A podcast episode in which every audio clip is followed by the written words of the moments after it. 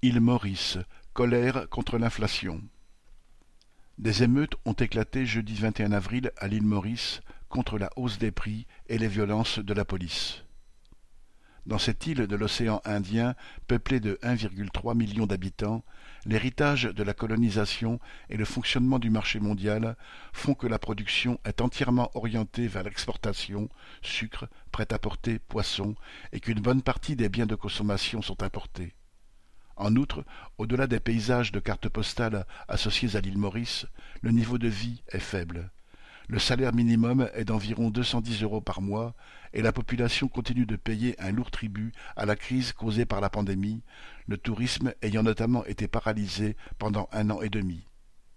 La hausse mondiale des prix est donc durement ressentie. Le gaz domestique vient par exemple d'augmenter de 30% et les carburants de 25%. Une première manifestation spontanée s'est déroulée le 21 avril dans le quartier ouvrier de Camp-le-Vieux à Rose-Hill.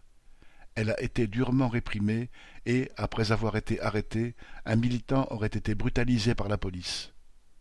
Le lendemain, huit autres localités étaient gagnées par la colère. Malgré l'interdiction de manifester, les manifestations se sont poursuivies et plusieurs personnes ont été blessées. Le militant arrêté a été libéré, mais les raisons de la colère sont toujours là. Il reste à espérer que cette mobilisation se poursuive sur le terrain des intérêts de classe des travailleurs qui constituent à l'île Maurice la grande majorité de la population. Michel Bondelet